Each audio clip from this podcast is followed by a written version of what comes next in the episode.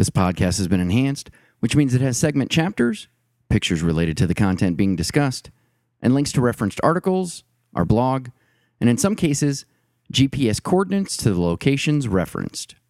Enjoy.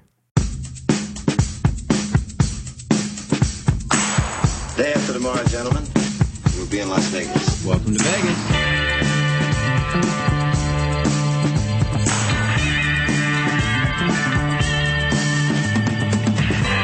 Las Vegas functions on a 24-hour-a-day schedule.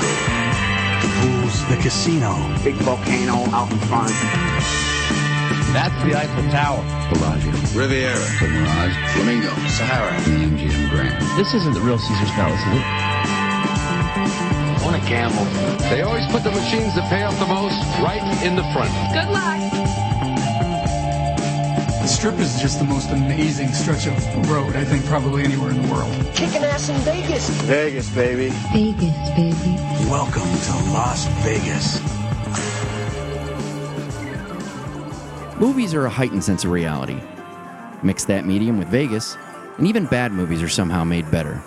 Because at least it's in Vegas. 360 Vegas POV, or Vegas Point of View, is our opportunity to look beyond the narrative of a film and see the filmmaker's vision for the city of Las Vegas. In this installment, we continue our analysis of Martin Scorsese's film Casino by discussing the scenes showing Andy's warning to Ace and the view of Fremont Street from the restaurant at Plaza. While we do that, we'll compare the film's version of Vegas to the one that actually existed at the time, as well as today. But before we do that, let's recap.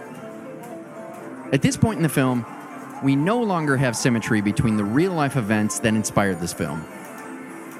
Ginger was eliminated the moment she appeared on screen, because by the time the film shows Ace and Ginger meeting, Lefty and Jerry had already been married for several years. Nikki's timeline matched Tony Spilotro's from 1971, when they both arrived in Vegas, until 1976, when the film showed Nikki being placed in Nevada's Black Book, banning him from entering any casino in the state. Something that didn't happen to Tony until 1979.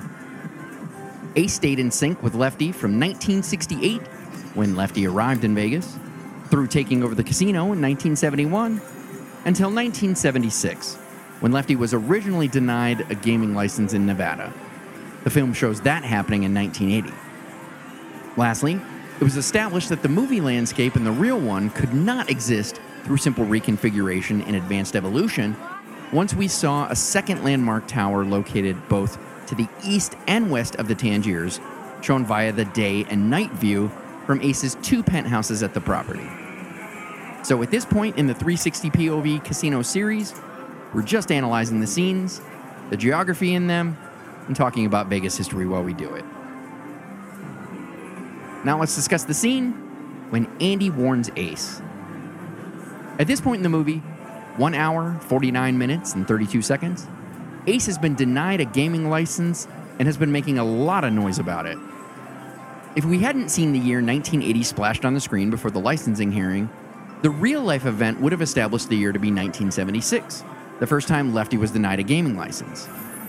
The creation of the Ace's High TV show, filmed live at the Tangiers, would have matched with the creation of the Frank Rosenthal show, filmed live at the Stardust, and established the year to be 1977.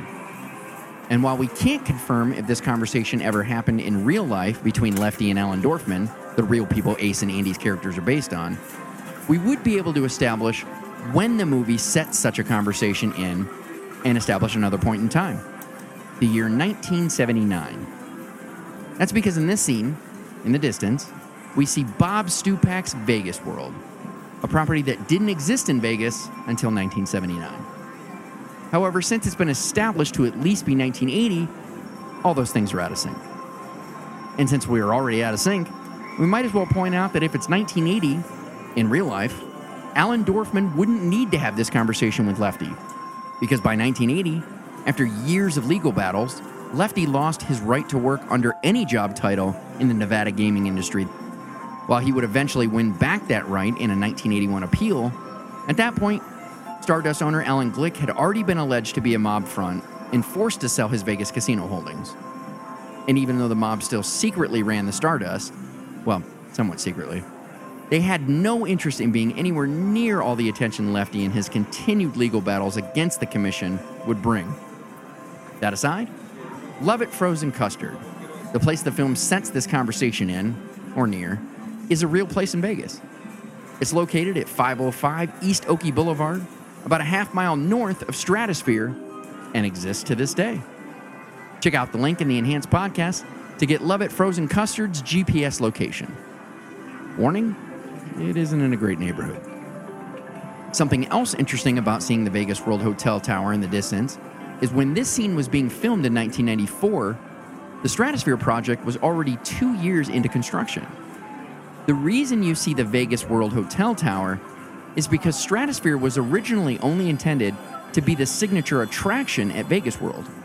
It wasn't until late in the project, after Stupak brought on investment partners, that the plan to renovate and expand the hotel happened. Construction would continue on that project for another 2 years before Stratosphere would open in 1996. Now let's discuss the scene where Ginger and Ace have dinner at the Plaza. In this scene, 2 hours, 7 minutes, and 25 seconds, Ginger has returned to Ace after aborting plans to run away with her former boyfriend and kidnap the couple's daughter in hopes of extorting money. The scene starts with the couple entering the walkway that leads to the restaurant located above Plaza's Porte Cochere, home today to Oscar's Steakhouse.